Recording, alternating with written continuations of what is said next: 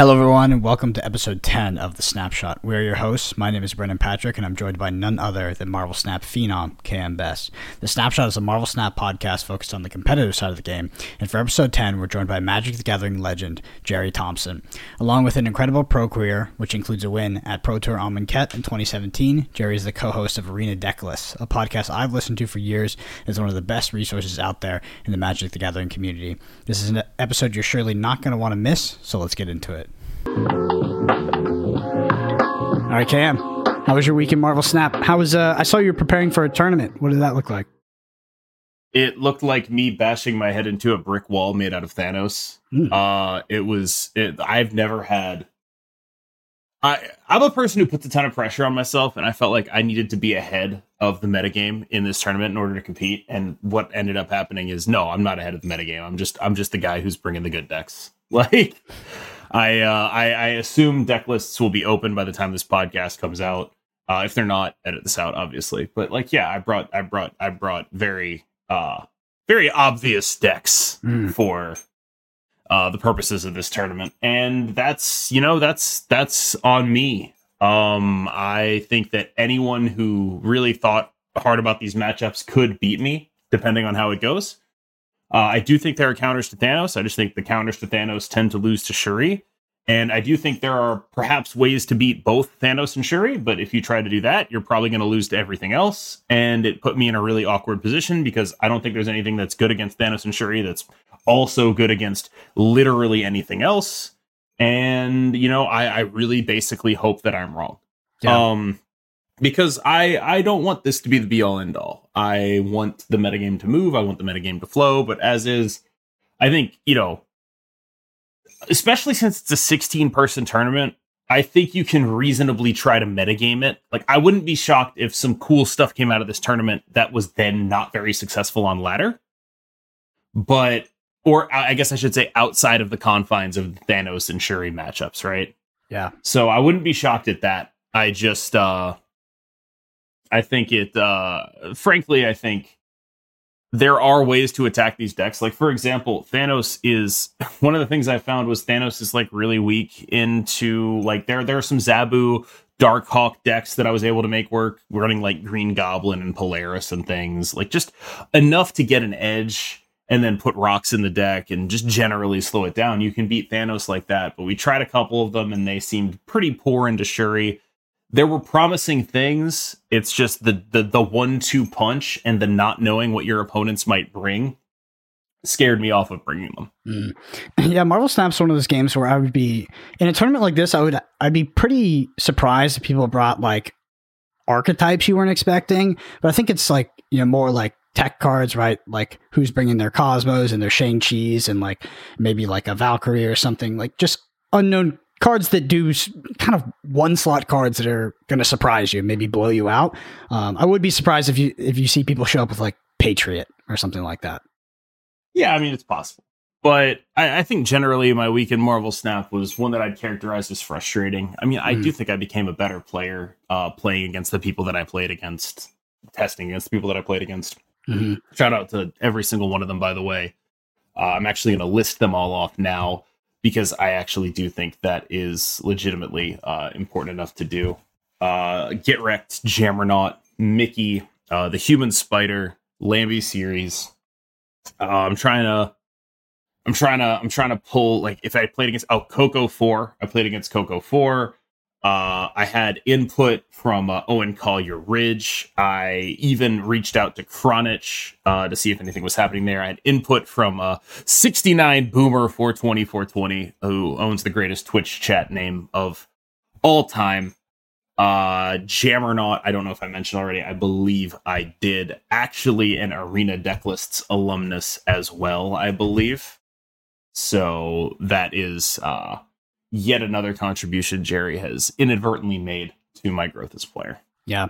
So this week also Kang came out. Obviously, uh, I've been playing a lot with that card. It's one of my favorite cards I think they've ever created in Marvel Snap. I say that with the hesitation that I don't know if it's too powerful or if it's too frustrating and it's actively bad for the game. But me, as the individual, player on my side of the board, I love playing that card. Uh, uh, but yeah, we're gonna keep that the makes new- sense. Yeah, it does You're- make sense. That you are exactly the person who'd be like, ha ha ha ha, ha I know everything you're doing. Like Yeah. that's exactly that's your that's your thing. Yep, it's asymmetric risk and asymmetric fun, and I'm all about that. We're gonna keep the news. We're gonna keep the news short this week um, because we've got a big main topic. So, main thing I just want to point out is Days of Future Past. Uh, the upcoming season pass is coming out uh, on Monday night, and uh, yeah, the card there, Nimrod. He's a five-five. When this is destroyed, add a copy to each other location. Uh, Cam, do you think this card's good? Is it is it on power level with something like Zabu or Silver Surfer, or is it just Probably kind of not, but that's probably good. Yep, it is good. I, I agree. Uh, I mean, turn six Galactus is a cool concept. Shuri, Nimrod, Galactus, very funny. Mhm. Uh, it fairly easily counterplayed, but you know, it might be sneaky. I, I do think, honestly, the thing about Nimrod that sticks out the most to me is not even to anything to do with his who he is, his card design, or anything like that. I didn't know who this character was. Uh, like I I don't know who Nimrod is. I only know Nimrod as like kind of an insult, right? Mhm. And so I looked it up, and it turns out Nimrod was like this great hunter, and that's where they got the name for this. This this is a sentinel. It's like a mutant hunter, right? And but sometime in like the 1950s, Bugs Bunny made fun of Elmer Fudd by sarcastically comparing him to the great hunter Nimrod, right? And now it just means you're an idiot. I, I mean, I am honestly just so surprised that you had that whole story in your back pocket. No, I like I I I, I, was confused because it's like it's like they came out with a character that was named Moron. yeah.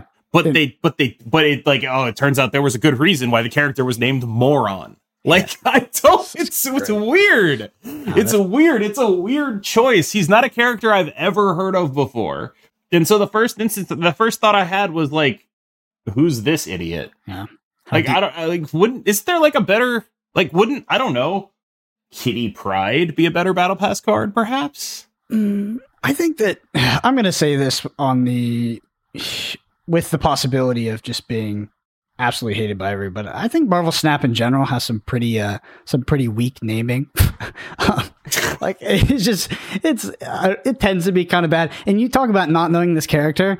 Uh, I know it's sacrilegious, but I, I have not had experience with most of the Marvel Snap characters and most of the Marvel Snap universe. Um, yeah, the card game has really been my my first dive in into the uh in, into Marvel. But let's talk about Nimrod. Yeah, five. So five for ten. That's powerful, but I, like I think it's just finding good ways to destroy it on turn six or like before then. Maybe if you're able to cheat this out, I think that's the hard part, right? I think the issue is the payoff isn't enough, right? Like, hmm. okay, so you do your super big, awesome Nimrod combo, right? Is it better than if you played Wong Doom Odin? Is it less vulnerable to hate than if you played Wong Doom Odin? Like, no, right? Like, what is the upside here? The upside is it gets to live with Galactus, right? Mhm. That's pretty much it. Uh, the upside of a Shuried one is that it can't be Shang-Chi. That's pretty cool. So you got to look for situations where it would be better than things that are already in the game, right? And so this, in order to find those situations, it's kind of hard to do. Yeah, it's a bit narrow. It feels like, but I I didn't think about that. If you Shang Chi, if you uh, if you sure this, it can't be Shang Chi to create two five tens. like it's stupid, right? that- like that's yeah. not actually like a use case, but it does matter. It's Like, great. it is It's like great. you Uh, have to like the way I always think about card evaluation is not to be like, you know, this is good right now, but like more to be like, you know, what are the situations in which you would want to do this rather than doing something else, right? Mhm. And to me, the most obvious one is definitely Galactus. Yep, But definitely. would you? I guess the, the real question there is: Would you actually rather be doing Nimrod stuff and telegraphing your play even more, or is there a way that like you can keep your Galactus secret, or are people just gonna like you know if you play a Nimrod on five, they're just gonna be like, oh well, he's Galactusing me now. Yep. Like I I, I don't know. I, I I'm hoping there's like use cases for him that I'm just not seeing, basically, because the use cases that I do see are not particularly compelling. I don't. Yeah, I don't see this seeing immediate, like, uh, I guess we'll see immediate play for people to try it out, but I don't think it'll be meta defining like we saw with Silver Surfer and Zabu. So maybe more in line with like what MODOK was doing when it came out. But you're right, that's okay. MODOK's good. I actually think like MODOK is an underrated deck, Mhm. straight up. Yeah. like it. It's not like like in and of itself. I think it made the discard archetype genuinely pretty functional. Mhm. And if it weren't for you know the meta tyrants, I think we might actually see people playing MODOK on ladder. But uh, unfortunately for MODOK, it gets turned off by the card Leech. So you know, RIP to that guy. Awesome. All right, let's go into the the bend and snap. Uh, we have a question from Matthew Grootman, 9810. Matthew says, Do you guys think more card draw would ruin the game by making combo decks too consistent? Not on powerful bodies like 4 1 card draw, for example. Well, let's just go with the first one. Do you think that um, you know, more card draw could potentially ruin the game? Is it is it is it dangerous in Marvel Snap? Extremely. Yep. It's extremely dangerous. Is Not there just for combo decks, just for any deck. for any decks, right? I mean, Like, what do you, think just- about you Thanos? already just know you get to do your thing. So you just get to like know you get to do your thing 100% of the time. What's the, like there's some variance in this game for a reason, you know. What do you think about Thanos, where you know you're diluting your deck with these stones, quote unquote, diluting, because that's kind of a up for interpretation. But you are rewarded with like a lot of card draw on said cards. It feels very good, right? It is good. Uh, it didn't used to be good. It took a while for these decks to sort of coalesce. Mhm. I uh, played around with Thanos and Lockjaw, and uh, uh, my original conclusion back when I had early access to it was like, there's probably better things to do with Thanos. This feels really inconsistent.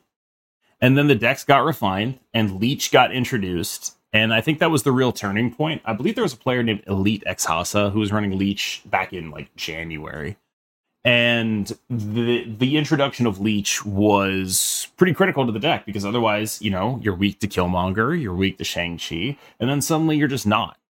Those cards are not good against you anymore because you re- you you yank a, a Leech at a Lockjaw, you play a Leech off the Time Stone, and then the game ends. Yeah. But uh, Matthew, to answer your question, I do think that Second Dinner has shown us via their card design that card draw is very premium in Marvel Snap, and I do think that it, it is it is quite dangerous um, in terms of what what what it can unlock in, in consistency, and maybe it is combo decks, maybe it's not, maybe just card advantage is too powerful. So I think we've seen that uh, via via the design, um, and I don't expect that we'll see a lot of cards that you know are basically just drawing you drawing you more cards and knitting you up on up on cards without making you jump through some hoops and able to sort of get that payoff. The big thing I want, and this is this is the card draw buff that I want in the game. They should buff Crystal to make her draw four cards.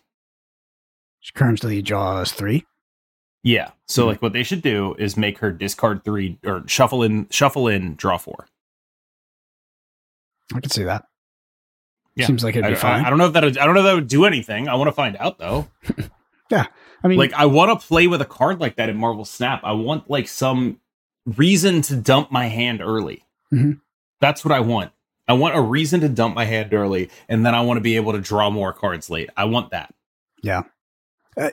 I agree with you. I, I think uh, looking at Crystal, I like when I first saw the card, I was like, "This is definitely a card that it's right up my alley." And then I played with it, and I was like, uh, Oh, it's like, oh man, not- this is awful. Yeah. Like this is an unplayable card, and it's like I I want to play Zoo Warlock or whatever, you know. I want to play that in this game, and Thanos is actually the thing that comes the closest, right? Yeah. And that's why you know cards like Sandman not actually that good against Thanos because Thanos is just dumping all that stuff on like one, two, three, four. Yeah, I, I honestly, this is kind of a tangent, but I freaking love Thanos. I think it's like, I know that it's uh, you're probably getting a bit fatigued with Thanos because it is popular right now and it is sort of looked at as the top deck. But I love like what function that that card does in Marvel Snap because I don't think there's a lot of cards that can give you a similar experience, right? Where you're you're drawing additional cards, you like. Know, it just feels like you're able to manipulate your deck more when you're playing Thanos. Could be an illusion, could not, but uh, I think Thanos isn't even the problem in his own deck. Well, you I think, think it's just Leech Leech? yeah, Yeah, I think if Leech didn't exist, this deck has way more counters. As is, the only ways to legitimately counter it are put sh- put stuff in the deck, Mhm. or put stuff on their board. yeah. And if that ever it becomes like the dominant mode of countering Thanos, Thanos can just go back to the stones builds. mm-hmm. where you run carnage and stuff to clean up the crap people put on your board, to clean up your own stones, right? You end up dropping Lockjaw, you sacrifice it for power, and you just end up playing Thanos as a consistency tool with like good control cards. And that's probably just totally fine. And like basically, I don't think this deck is going away, even if people figure out how to beat the Lockjaw version of it, mm-hmm. because the axes on which people beat the Lockjaw version of it do not work against the other versions of Thanos. Yeah. So like effectively Lockjaw is there's not really like a bunch of punish in the metagame for it right now. If the metagame suddenly became very heavy on Darkhawk and Rockslide and Korg and like Green Goblin and Debris, well then suddenly you'd just be playing a different Thanos deck, right? Like you'd just be playing a Thanos deck that actually had answers to those issues. I uh, I think the control version of that Thanos deck is actually like incredibly good. Um, it's actually just good. It's super good, especially with Kang. like it's it's really good with Kang. Uh, Den was posting on Twitter about a list that he's been playing, um, and yeah, it's it's great to be honest, and it's actually somewhat resistant to leech. Like if you get leeched, actually, if you get leeched super early, I guess less so then, but if you get leeched reasonably, like turn five ish, uh, it's still fine. You're right. Like Magneto getting leeched still a six twelve. Um, Thanos sometimes still a six twenty one. Uh, it's a good top end. Yep. But yeah. All right. Well, if you want to get your question read out on the pod, you can shoot us a comment um, on YouTube, and we'll get it read out for the bend and snap section. All right, on to the main topic Kang Series 5 acquisition. We're joined by Gerry Thompson. I know, Cam, you have some some nice words to say, so I'm going to let you take it away. Who told you that? Who told you that? Okay, they're actually they might not be so no, nice. Uh, Jer- Gerry Gerry is someone without whom I would not be here. Uh, I don't know how many people know this, but my competitive background before uh, Marvel Snap, in as much as Marvel Snap has a competitive background, was in playing Magic the Gathering on uh, MTG Arena, and I would not have been able to even come close to being a half decent player of that game if I had not joined Gerry's Arena Decklist Discord. Uh, he is the model that I base sort of every, uh, I guess, aspirational goal for the community I want to cultivate on.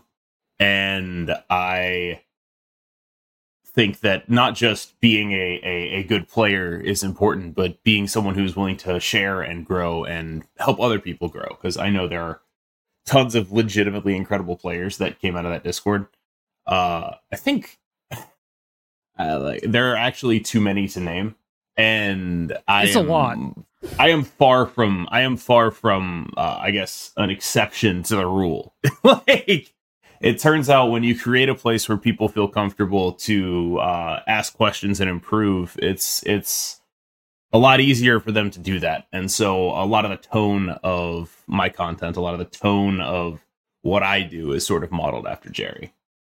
Well, don't uh, forget that nepotism invite too, man. Oh yeah, I mean, obviously he's like incredible at card games, right? But like honestly, I do feel like, given the way card game players tend to be, that creating a community like that is at least an accomplishment on par with being as good as you are at playing cards. Yeah. Word. I, I, I appreciate all that stuff. I was gonna say don't don't forget about the nepotism invite for the beta. Right. You're right.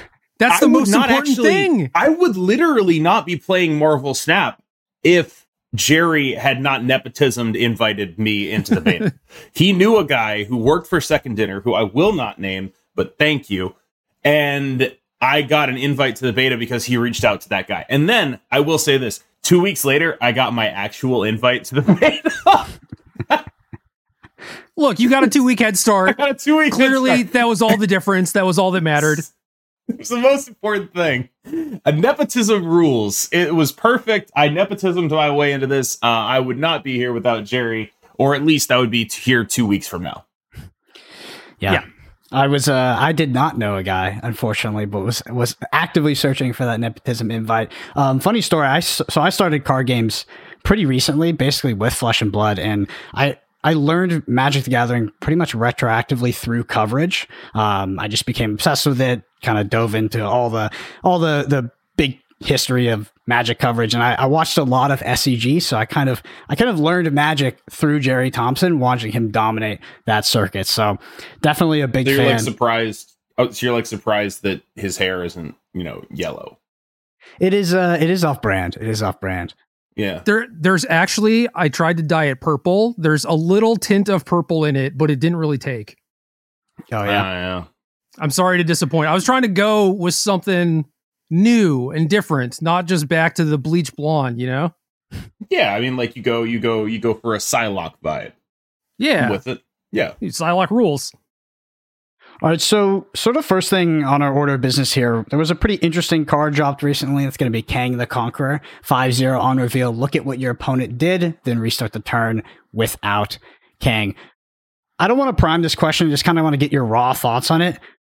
What has been your all's experience with this card? Have you gotten to play with this card, Gerry and KM? How has it been working out for you? You want to go first?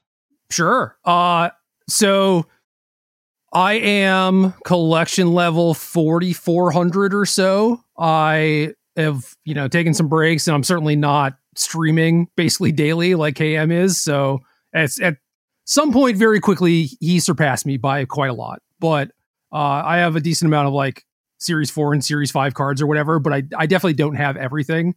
And I don't have Kang and I'm also basically just like doing my dailies and that's about it. So I'm not grinding a ton a ton and I just have yet to play against it. I just haven't mm. seen it.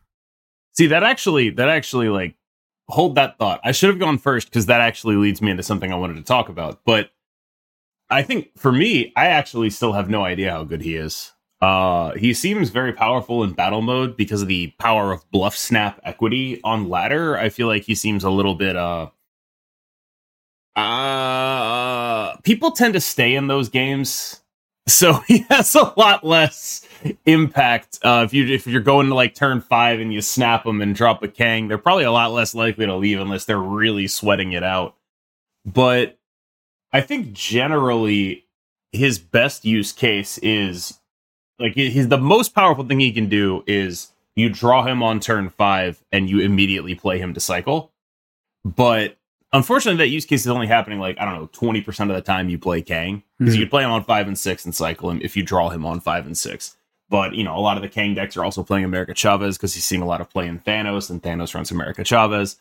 I am tempted to think that he is less than required outside of the context of battle mode. Uh, he is extremely unique, and I think a card that unique is gonna take time to evaluate. That said, I think right now, I do not think you need Kang to rank up in any kind of mm-hmm. context. Mm-hmm. Uh, I also wanted to say, people who don't know this, back in the day, really early in my stream, I remember talking. I, I, I made allusions to an unnamed professional Magic player who was on the Snap ladder. That was Gerry, of course. And at the time, we spent a ton. Like most of my first month was spent either watching Gerry or having Gerry watch me. I think another way in which I wouldn't be here if not for Gerry's, I'm pretty sure he's the reason I started streaming uh this game at least specifically because we were basically already doing that. Yeah, and we were trying to figure out like the best way to do it and display it and I certainly right. jumped through a bunch of hoops like trying to figure out how to like capture my phone on the PC in the best way and everything. My it, laptop, my old one, could not run BlueStacks and stream to you at the same time. So I got this laptop, which enabled me to actually do that and also run the stream itself. Yeah, so, and like, then at that point, it's like we're we're streaming anyway. Might as well just yeah. turn on Go for Twitch. You've done it before with Magic a little bit, so. So what the one thing I want to talk about in regards to Kang is that if the game design or it, the design of the card seems it's unusual, right? I think it's a it operates as like a it's it's a very new concept in in Marvel Snap. Do you think that this represents sort of asymmetric risk, and is it a bit of a free roll to play on turn six to sort of get information of what of what your opponent potentially has if they have the Shang Chi, if they have the blowout, or they have the top end card that's going to beat you? Like what about this card isn't just an immediate slot in almost every single deck in order to gain that sort of cube equity of being able to free roll your opponent for information on turn six if you draw it? Well, there there is an opportunity cost where mm-hmm. it it does take up a deck slot, and if it's in your hand up until like turn five or turn six, it's it's effectively a dead card, right? Mm-hmm. And discarding a card. Yeah, basically. I mean, it, it does translate into something later. Like, I guess you could make the same argument for basically any five drop, but like, is the equity that you're getting from this card worth having something else in your deck that you know could enable you to play out of a different situation. You know, it's like right, like like think of the cuts you're making for it in Thanos, for example. The two most common ones I see are you're cutting Magneto or you're cutting America Chavez. Those are big sacrifices. Mm-hmm. Yeah, absolutely. So it, it is interesting where the the game itself, maybe this is going to be like too deep in the weeds or whatever, but uh, the the game itself is relatively simple, and then they have like the occasional sort of like game breaking thing where it does nothing else that is going on in the game, and then there are like bugs that exist or things just like semi infinite animation mm-hmm. loops or whatever. So it's like, yeah, anytime you introduce something like that, you you run the risk of those sort of things happening. And I don't know if like Daredevil was sort of like the test case for this or whatever, but it seems like they're they're sort of doing things along that line, both in the like, you know, see what your opponent is doing before you make your plays basically, or uh, trying to work in like these these weirdo game warping things. And I, I think that that's cool. That's definitely like shooting for the moon for them. But I I would much rather see these things happen than not. Mm-hmm. Agree. Like if you're a designer, you need to push the boundaries. I, I always defended magic in the same way, right? You just got to try, right? If you have the ability to do something that cool and that unique, you have to try to do it. Yeah. So, what do you think about uh, specifically the the bluff snapping that you can do with Kang, being able to basically play him on turn six, or obviously you can do it on turn five, snap your opponent, see what they have, rewind, and then it unsnaps for you. This is actually a, a mechanic of Kang that I I didn't know was a thing for about I don't know 24 hours while I had the card until someone complained on Twitter, and I was like, wow, that's so much more powerful than what I've been using this card for. Does that feel? Does it feel fun? Does it feel a bit unfair? You think if you're on the other side of it? And do you think that they'll keep that um, that association with Kang, like the ability to to bluff snap your opponent, because that's quite unique. I would think that it would be a nearly worthless card if you didn't. I think you could still get information, right? That would be the argument: is that you could still get turn six information on what your opponent's going to play to try to win the game. I mean, I, it's that would be that would be magicking it, right? Like we know Magik went from one of the best cards in the game to one of the worst doing that to Kang would take him from whatever he is now. I'm not even I don't even think he's like woo broken or whatever to uh I would say almost completely unplayable unless you top deck him on 5 or 6. Mm-hmm. Yeah. Like that is his whole utility in battle mode right now. Yeah. Is that he makes bluff snaps weird. He makes there be an element of second guessing to every late snap in the entire game. Which by the way, I actually think the designers deserve kudos on this because what Kang does is add an element of uncertainty to boomer snaps, which I think is actually like a really cool thing to do because now suddenly you're like actually boomer snapping people and they have to be like, wait, is this a Kang bluff or is this guy an idiot? Right? Like this is it it, it changes the context of the entire game. Or, you know, it would if people had him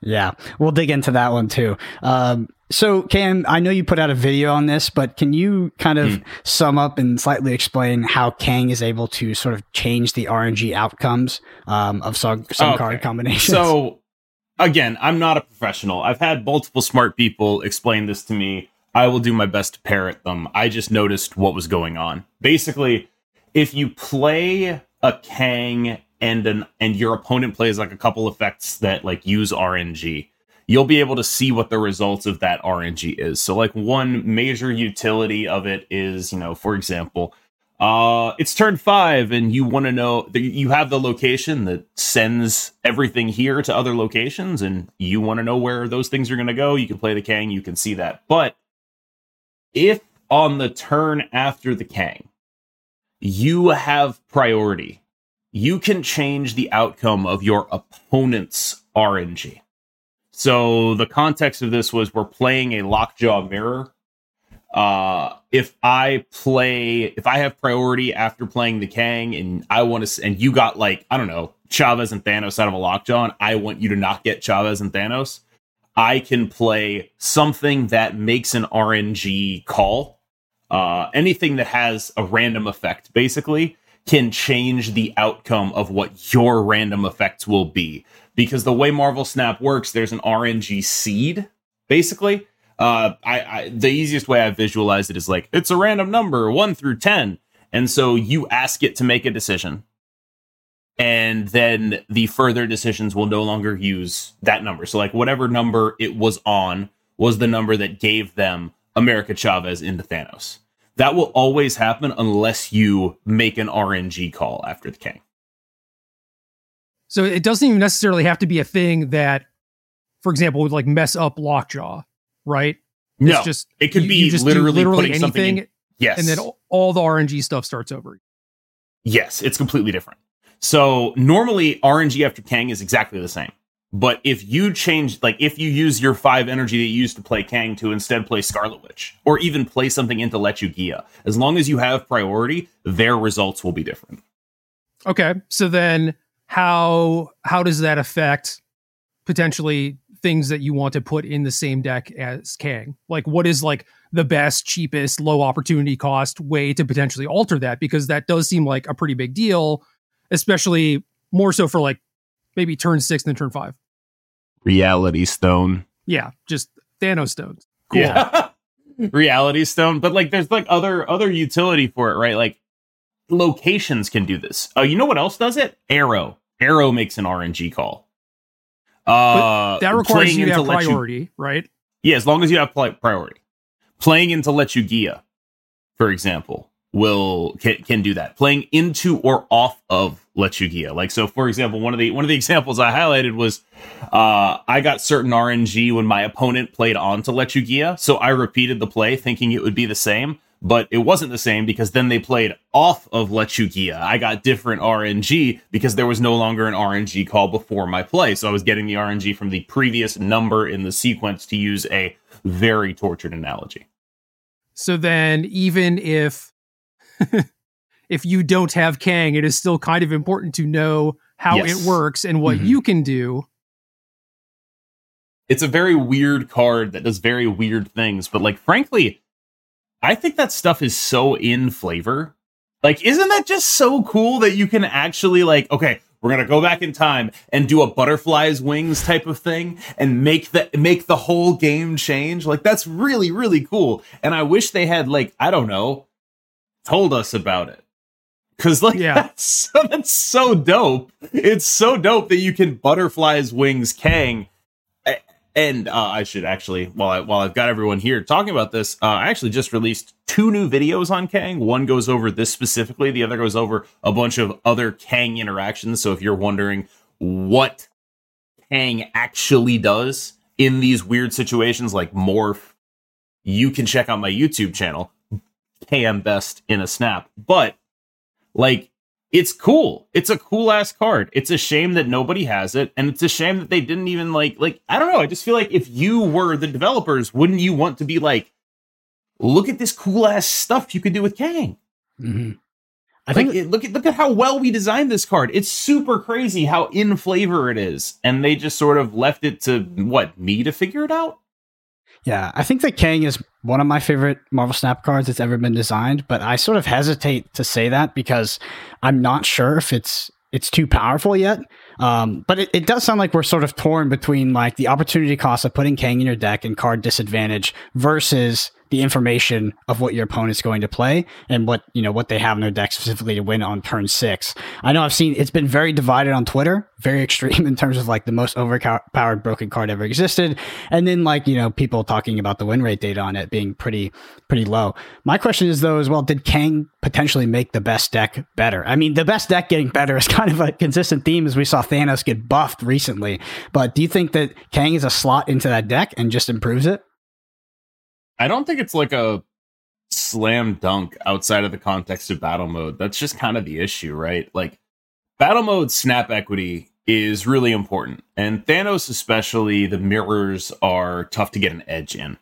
That said, you know what card is really good in Thanos mirrors? Magneto.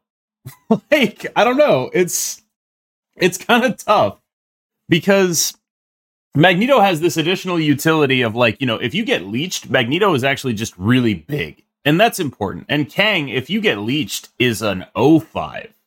And like that's unplayable. You're not ever playing the card Kang if you get leeched. So if you fall behind in the Thanos mirror, granted, if you fall behind, you probably did anyway. But if you fall behind in the Thanos mirror, this card's even worse than any of its replacements. And that's worth pointing out. It feels like the kind of card that helps you snowball when you're ahead, but it, it's unclear how much you need that. Mm. And I don't know if it's ever going to help you win when you're behind. The utility of getting an extra reroll on Lockjaw, you know, like that's good, but you know, if all the cards in your opponent's deck are really big and they aren't stones, uh, uh, they're probably going to get good stuff out of that anyway. You can only get so many rerolls, and I don't I think he is good in the deck, but he does come with sacrifices. Uh, the major one would be, you know, he's minus one card for Devil Dinosaur, things like that. Hmm. Um, it's it's definitely not a clear cut case of oh, we got the best deck going better. Definitely yeah. not. That's a really good point, actually, because my follow up question was: there is there a way to counter Kang um, for people that might be having trouble? Um, even it's probably not that popular because it's it's a it's a Series Five, but we talk about making the best yeah, like, deck better, like Gerry has collection level 4400. I wanted to talk about this. Gerry, you have collection level 4400. Yeah. You've never played against Kang. No, dude, I play like five games a day. Right, but like you've never played against Kang. No. Are you in bot elo? I'm at like rank 65 or whatever. Right, but your MMR used to be super juiced. So it, it probably still is. Yeah. Like, I, I, win I, a lot. I, like, yeah, I just don't play that much. Yeah, like your MMR used to be like super juiced. In the first few months of the season, Gerry was like one of the three people I would play regularly. Yeah. Uh, and so like now that there are name changes, are we okay revealing the name of your account to see if anyone else played you, or are you you still on that? Uh, I mean, yeah, it's it's Yelan, Y E L A N if you ever run into somebody, it's not just a random Genshin Impact but, fan. It's it's this guy. but yeah, now now I'm gonna change my name, so it's yeah, yeah, yeah. Uh, that was yeah, for, that was like day zero. I need a screen name, and yeah, just like what was the last thing that happened? It was like this character came out. I had a I had a really weird scenario happen this season with bot elo. So last season, basically from 80 to 100, I played only like Chet, Human Spider, you know, usual suspects. It, was really rough. Yeah, but this season, I played monobots. And I, I didn't play past infinite. Like once i had infinite i was like i'm done. I'm done with zombie i'm gonna chill. And th- this season i played not only bots but i played like at least like it felt like almost 50% of my games were bots. Um and like you know very easy to recognize like heavily heavily te- telegraphed like juicing eight cubes out of bots which so i don't know if they changed something or what because it felt like for the past like two or three seasons before that i kept getting into this you know 80 or 90 to 100 just like no, really grind yeah really grinding but now sure. a lot more bots at the higher end at least. Like the it, mmr in this game matchmaking i guess i should say has literally never been worse than it is now. Yeah. It is it is i'm really looking forward to their matchmaking announcement. I would like to know you know what it is. Uh, I also I should say this. You might want to edit this out though. I reached out to the CM to see if any of the second dinner people would be interested in coming on here to discuss matchmaking changes. Mm. Because well, I think, you know, of all the avenues out there, we are probably the one who has the most experience with bad matchmaking.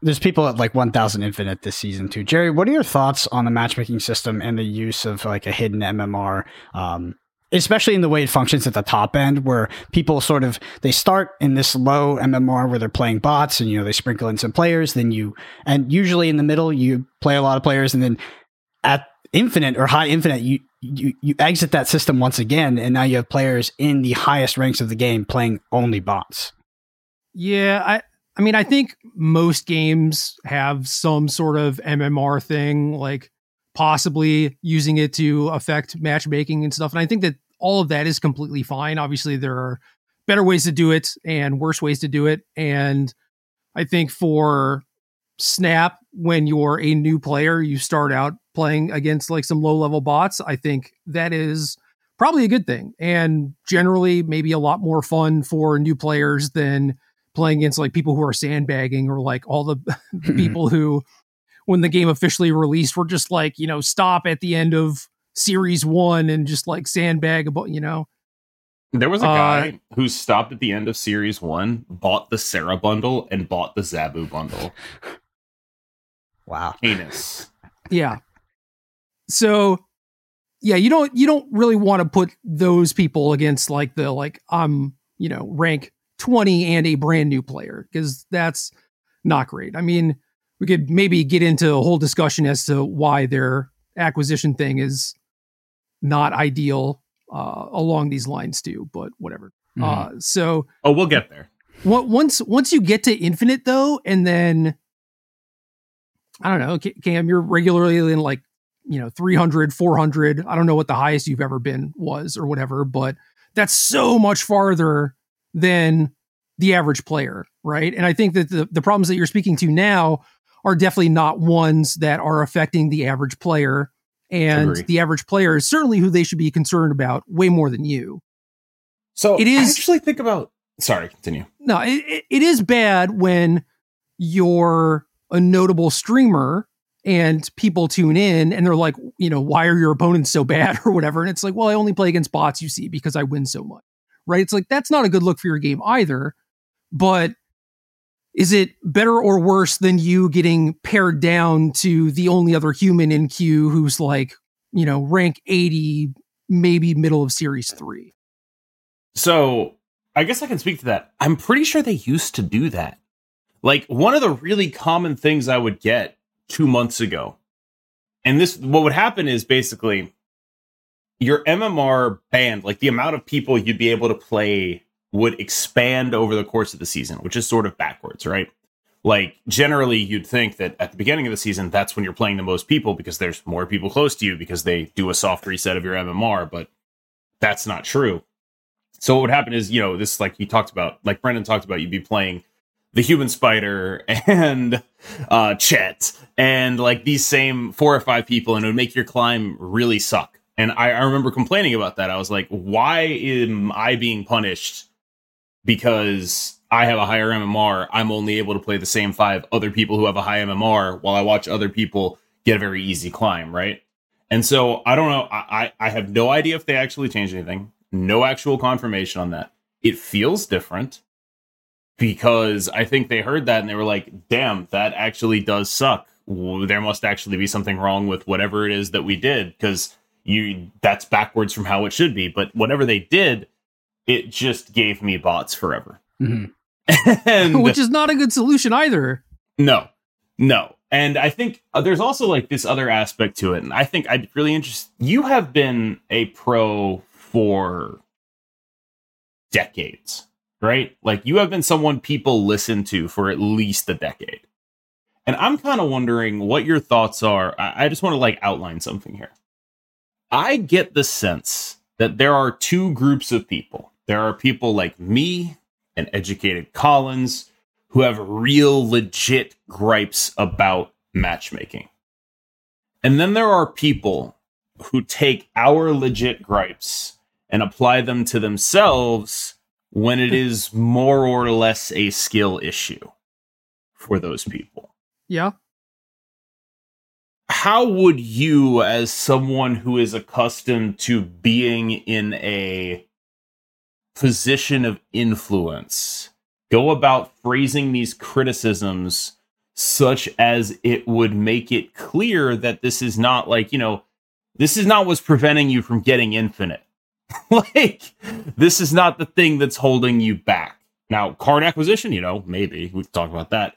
But like, matchmaking sucking for people like me or Collins who are like these huge outliers is not the same as matchmaking sucking for everybody, I think. And so I, I, I tend to I tend to like feel a little bit prickly when people like use my experience to talk about why matchmaking sucks for them. And it's like I, I don't think that's why, you know? And I'm just wondering like if you're in my position, what would the method of raising awareness of this be without I don't know, stoking the flames of resentment? Yeah, it's tough because some some people would truly benefit from a wake up call sort of thing and just like taking on a little responsibility and self awareness as far as like you know why why can't you get past rank eight or whatever right like at, at some point you are at fault for at least part of that. And if anything i would think that if you are struggling to rank up then your mmr overall is probably not great. And i don't know the finer inner workings of their system or anything but if anything i, I would have to guess that their the way that they do their mmr and matchmaking is such to kind of like help those players along right like if if you are struggling to rank up they are not going to suddenly pair you against like you know the gigabrain bots or whatever like the cheater bots or uh the people who are at like 400 infinite or anything. Like they're gonna they're gonna start giving you like some wiffle ball moments right? I would expect yes. I I I would guess that that is my assumption. So, yeah, th- those those folks that are, you know, maybe trying to use like your woes as their excuse or whatever, like that is just what they're doing, and that is what they feel they need to do, and it's it's not necessarily your job to give them that moment of clarity or self awareness. Like they will either get there on their own or they won't, and at the end of the day, you just kind of have to like figure out what your goals actually are. Is it to make it so that people are able to be self-aware, own up to their mistakes, think critically. Like you can certainly take that route. That is hard as hell though, man. You know, the the best thing that you can do is like put the information out there, provide a good example, hope people kind of follow in your footsteps with that sort of stuff. But as far as like fixing things with the actual game, it's like, yeah, go directly to the people in charge. You can do it publicly if you think that you know the the first couple steps have not worked out like people don't want to hear you out you do think that this is a big deal then yeah you could take it publicly if you want to but m- just airing your your dirty laundry in public and then yes people are going to latch on to that and be like well km said that the matchmaking sucked for him and this is my experience with it and like this is why i'm losing. It's like no it's not what i was saying at all or you know just it causes more problems Yeah. right just creates more noise. So it's like what is your goal?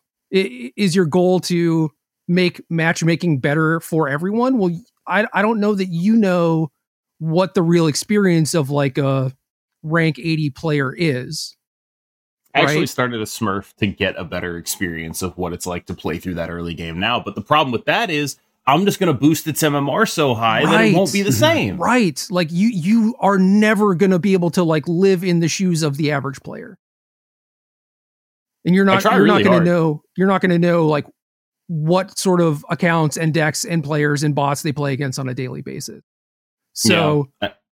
the the thing that you can solve for is your experience and what is the good solve for your experience? Because is it for you to get pared down against people where effectively you are smurfing right? You have like almost full collection if not full collection and they're what like tail end of of series 3 or maybe they made it through series 3 and are picking up some 4 and 5 cards or whatever? Like i i don't you know for as many people who are going to get paired against you and be like, oh, cool, I'm playing against this dude. I like this dude. Like, let's have fun. There are going to be people who complain about it because it's like, oh, yeah, obviously I get paired against like the best player in the game or whatever.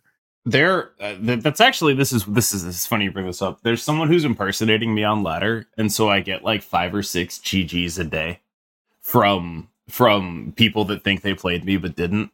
Right. And I can only assume that every single one of those GGs comes after they beat that guy. I hope so. I hope so. I have a very strong theory that the majority of times people go and find you to GG you, it's because they won and they're proud of it and they're happy about it and they want to like mark the occasion. Uh, I, I think I think when I guessed it on your stream, like this this came up and we talked about it, you know? Yeah, And then there was like the discussion of like what is what is actually BM and what is not BM and Yes, I don't think that's BM, but it's just I do think I I've gotten a little bit better about that. I don't think it's BM to do that stuff, but they don't intend There it is as still- BM, but no, it, it kind but there is still a rule against it in my Discord, just because like you know, I mean, if I it's something that could hurt my feelings, even if I don't think it probably wouldn't hurt my feelings now, uh, it used to, and you know, there are going to be people who have the same mindset as I used to, And yeah, Twitch well channel tough, toughen you up, buddy. Glad to hear it. Yes. Uh, but like, like in terms of that stuff, it definitely used to be something that I cared about a lot. Now I, I, I don't really think I do so much. Um, but like, I I have, I have a working theory, and this is, this is not like meant to cast shade on anybody, but working theory is the majority of what determines whether you thought it was a good game or not a good game is whether or not you won. And so the vast majority of like GGs are from people who would not do it if they lost. That is that is my working theory. Yeah, and I, I think that's mostly accurate, whether whether or not people recognize that or not. But Yeah. I I think that there are a lot of people who will play against you and think that it was a good game and then maybe not say anything about it Right. uh, because they But, like- lost. so, you know, I I think that But they, most like, people clear, have good intention. You know what I, mean? agree. But to be clear again, these are not people who are actually playing against me. My point is there's a guy yeah. out there named KM Best on the ladder who appears to play mostly Galactus Mhm. and just throw games. All I can all I can assume from the like where I'm going with this is the amount of GGs I receive. I can only assume this person is throwing games like just just incredibly. I was Uh, watching so- someone stream and they played against someone with my screen name. Really? Yeah, so like th- that is also a thing. I I just don't understand why people are able to have the same screen name, but Mm. whatever. Uh, it's like Blizzards, right? Like it's like Hearthstone. They did it exactly like that. There's numbers at the end of Yeah. your screen name. Okay. Discord too. For the unique, unique, unique identifier comes after the name. I've I worry that uh, this segment is only going to encourage people to um uh to impersonate me? more. Yeah, it's good. Yeah. Uh, go. Uh, you know what? I, you have my blessing. Yeah. Well, You have my blessing. it's a I form. It's a form of flattery in a way. I, Go uh, out there and name yourself uh, KM sucks. I, I I'm with it at this point. At well, this point, I, I did say I'm going to change my screen name, so yes, you should be. You should be like uh, KM better, yeah, better. right? like, I'll change mine to Gerry T. It'll be great. nice. Yeah. Thank you. I uh I played against a KM off stream that bluff snapped me on Lamentus, and I was hundred percent convinced that that was that was an impersonation. That was actually that me. was actually I did do that. Um, I want to ask you all the question of how how would you how would you personally fix the current matchmaking system? What what changes would you um would you put forward? God. That's what I You want know the KM to answer. thing? How how would you, You fix matchmaking thing? for you? for me? Yeah. I'm pretty sure you're not supposed to. so so then you have no complaint then. I have a ton of complaints, but I'm pretty sure the best thing for the game is to just let me deal. I'm pretty sure, like, like I, I am such a colossal mismatch in terms of collection level. I mean, I think one thing they could do. Actually, here's what they should do. Uh, retroactively take all the bot inflation out of my MMR. See if that does anything. Well, okay, so what what kind of player do you think that you should get paired against? There are players who are like i mean one thing that'll help this is global matchmaking because then Yes. there'll just be more people in the player pool but i would take i like i, I don't even know i would give up like several series 5 cards just to have the ability to play people again like Mm. i would go back in time on the collection track if that's what it took right Especially as a I- content creator, I'm sure. Yes, like I would I would do a ton of things just to be able to play people again. I don't know what their solution should be. Number 1 I do think is removing the bot inflation from my MMR. Mm. Because, you know, I'm a pretty good player. I don't think I'm good enough to be in this rarefied air. The issue is that it compounds. Once you start seeing one bot, you 8 cube one bot. You keep going higher and higher and higher and higher and higher and because they affect your MMR, you just sort of get trapped in this gilded palace of cubes. So Like I do think that they should cater to you to an extent. And this is it's a small pushback from me, but I do think that if their content creators tend to um, trend towards the higher ranks and they also experience this, so yourself, other streamers, other content creators, I do think that that is in some way actively bad for the game because it's a form of marketing, and their marketing is, you know, the top end of the game looks like playing bots, and I I don't think that's a great look for the game. Do I think they should rework the whole system and maybe affect you know the average player experience as a result? Maybe not. But what if they just changed it that after Infinite the parameters are a bit different and you're not you're not matched based off that sort of MMR. Maybe you're matched based off rank, or they've taken out the bots from post infinite rank, you know, gameplay stuff like I that. Think, I think like the fundamental issue that I have is that MMR and rank are not the same thing. And so the reason being paired up into someone like me sucks so much ass for people is because, you know, win or lose, it's still just a static number. It's cubes, right? Being paired into me makes those cubes harder to get. It doesn't matter that I'm like giving you a big MMR boost. That doesn't help you. That actually hurts you because like th- what they've done is they've they've split it between MMR and rank. And the only thing that actually matters to your matchmaking is MMR. And the only thing that actually matters to you as a human being responding to the number going up on your screen is your cubes. So like that's why people don't want to be paired up into me. That's why people shouldn't be paired up into me because like they've divorced MMR and rank entirely rank rank barely affects your matchmaking. It's literally just like I think a parameter, right? Like it's literally yeah. just like if you are below here, you will not see anyone above here. But other than that, it's purely MMR and like and collection level. And so like that's the issue. The issue is that you know you're supposed to want the bots because they're easier. That's bad. That's a bad thing. The issue is that like all cubes are created equal, but not all opportunities to earn cubes are created equal. And so someone queuing into me, it's tough. Yeah. Mm.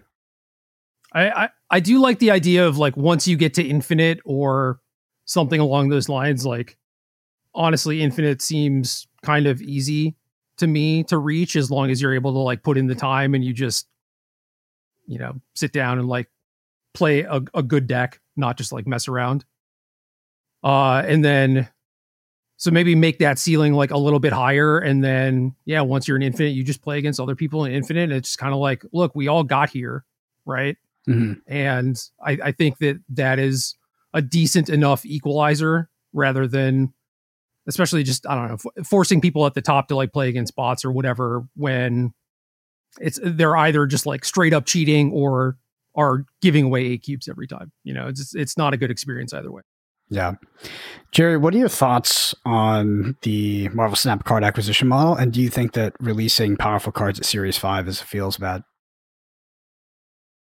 When I started the game, it was annoying because I will generally like dolphin on any game that I'm actively enjoying. And for card games, especially, part of the fun for me is is having access to everything and being mm. able to experience like all the different things that the game has to offer right so like when when i started it was like there's you know these these zoo decks and some move decks and uh on reveal decks and like all all these things that i like wanted to try and do but i was like always missing a key card and that was super frustrating but i eventually came around because when you eventually unlock that card that you were missing and now you get to do the thing that was super exciting. And I have, you know, Cam has uh, alluded to me being very old, and that is true. And that sort of like excitement about that acquiring not what I alluded to. that is not what I I alluded to. Your great experience as a public figure. Oh uh, yes, experience. You are you have decades of experience. Yeah, I believe you use the word decades. Jesus, dude. I know, I know, I know that you're being you're being nice, but that's that's all I hear. Is no, you're right. You're old as shit. yeah, it's true, dude. I'm pushing forty. It's a lot. Uh, I turned thirty this year. It's fucked up, dude. It, it's you're you're in the best place ever. Trust me. Uh, I I have not felt that excited about acquiring a card since like 20 years ago opening booster packs of magic when there was like no card shop within an hour of me and the internet didn't exist you know? It's like you don't get that feeling anymore and somehow they found a way to actually capture it. I think that that's incredible. The problem is is that uh eventually that wore out as the time between new card acquisition started taking like a week you know it's like you wait a week to get your new card and it's Mbaku or whatever, right? Just like just something that okay, maybe maybe you put in a deck or whatever, but you're not excited about. And I opened Sentry. Okay, yep, there you go. Uh and that that was basically where I took like my first extended break from the game was when I was just kind of like sick of the lag time in between acquiring new stuff. And I know that they've done a couple things here and there to fix that a little bit, but I I think that the the premise is solid and then it just like drops off so quickly mm-hmm. and maybe that's true for me because I mean I I think I don't think that you were that far behind me, Cam, but it was like I, I got into the beta and like day two I was infinite. You know, it took me yeah. like a day and a half. And that was that was a lot of grinding, right? But uh you know, when when I find something I like, I, I go kind of hard. I, I have the luxury of having the time to do that sort of stuff, you know? And maybe for for everyone else, like I, I know people who are like higher collection level than me who have not been infinite because they don't have the time. But like they have consistently played since the game is released, right? And maybe that sort of feeling of excitement of like getting a new thing still applies to them even at like the slow drip but like just for for me it just dropped off super quickly so i don't know yeah. uh more more cards or easier acquisition of things but if if it was easier acquisition and there weren't more cards i would have had all the cards probably like months ago and then maybe would have gotten bored a different way but maybe that's a problem with like them not having tournaments or not having limited mm. or something else going on in the client so yeah. I, I think there are solutions to these things and I recognize that I am not the average player. And again, I think it is very much in their best interest to cater to the average versus the person who's willing to like sit down and just like play their game for 10 hours in a row. You know? Mm-hmm. In the current model, what do you think feels more correct? Powerful cards at Series 5 that feel good to buy, or mediocre to average cards that flush out archetypes? So, examples of this would be like Darkhawk Shuri Kang, maybe in the slightly overpowered. Um, then Noel Sa- Sauron Titania, just like very good cards. And then Shadow King Sentry Mbaku, like the borderline bad cards. What do you think what? that the Series 5, no. what do you think Series 5 should be uh, of those three categories? The, the interesting thing about like the latter category of cards is that those cards might be good eventually. Eventually, yeah. You know, Definitely. like once once there's like more support or there's different sort of synergies that exist. It's just like the card pool is so shallow now. So it's it's kind of weird. But uh when when you start out like series 1, series 2, it feels more like limit poker to me than than no limit. It's like very structured and the ceiling on the things that you're able to do and like the amount of power that you're able to produce is like basically capped, you know? And then once you start getting into maybe like the end of series three, but certainly like some of the series four and five cards, it it just feels like an entirely different game.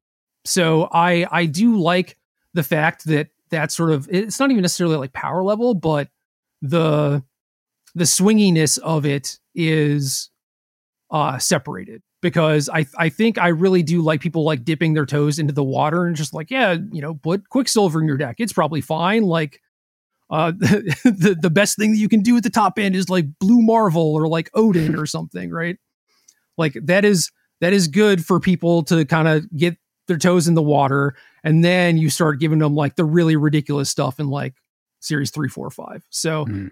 I I do like that. I do think that uh, there there could be more glue type of cards, like things that you are just happy to open because it's it's solid and goes in a lot of decks, and they don't really have a lot of that in in four and five. It is just kind of like all all outliers. It's just like a card says ongoing on it, or uh, it, it costs four or whatever. You know, it's like they all have some specific thing that like puts them in like one or two decks, and that's kind of it. There's no ubiquity to the cards at the top end. And I, I guess I would like to see that change a little bit, but it's also still relatively new. You know, like how many four and five cards exist, right? Mm. 20. You know, we got a long ways to go. I think yeah. the issue is they just need to stop putting. I, I, I don't know. I would love if they just tried like, okay, uh, for this season, we're gonna put one card into Series Five and three cards into Series Four. Is that that hard? Like I I just I just don't know. If you don't think your designs are that, I don't know. Like what? Master Mold is 6,000 tokens? Yeah. Negasonic Teenage Warhead, really cool, but is that a card that people are going to get excited about the same way they got excited about Kang? It, and it's like, if people aren't going to get that excited about it, why are we starting it? Like, by starting it at that higher price point, all you're doing is guaranteeing that nobody plays it. They wait yeah, a month, right? I don't know. It's that they wait a yeah. month. I, it leads into my follow up question, which is how would you fix the system while not hurting second dinner's bottom line too much? If you think that the system actually contributes to a healthy bottom line for them, like putting these cards at Series 5, making them so prohibitively expensive, is that overall netting them more money than if they put them at Series 4 and maybe encourage, you know, a larger player base to actually engage with um, trying to acquire those cards fast? I think it's hard to say because they they tried to do like the whole gacha banner thing and that didn't work out well for them but I think that was going to be a pretty big part of their plan for, uh, you know, their their bottom line, right? So then, okay, we we had to scrap that kind of overnight. Did not expect that, right? Because they they were leaning into it. And how are they adjusting to that? Like, what's their new plan? I I don't necessarily know that they figured that out yet. It's just like, well, we have these designs in the file. We have these things coded. They've been tested. We know that these cards are fine. We were going to put them on banners or whatever. But now that we can't do that, how do we release these cards? And I think they're just doing this until they they think of something better potentially. But I don't know. I mean, like they they can't they can't all be winners, right? It's like you can't just make like mm-hmm. a Thanos or a Galactus every week. That's too much. Like right. some of the cards have to be kind of medium. I agree that they could start in series four, right? It's like they could be 3K instead of six or even less like when you look at when you look at like the designs, I think it's not very hard to tell which designs not necessarily are good, but are cool, mm-hmm. right? Like I don't know how good Kang actually is, but I know I'd start him in Series Five. But you look at like the other cards that came out this season, and it's like what you had to start Ghost in Series Five. Yeah, you had to do that. That was like the most critical thing. It was you had you needed that and I think that would also create like interesting dynamics with tokens, right? Because now it's like, you know, you could actually get multiple of these new cards and try them out, or you could save up for like the really big, cool one. There are like things to do there. And I, I gotta imagine, I cannot imagine that there are that many people buying Ghost for 6,000. Like there are only so many streamers out there. Right. And I, I, I did play against one Ghost, and I assume it was a bot. So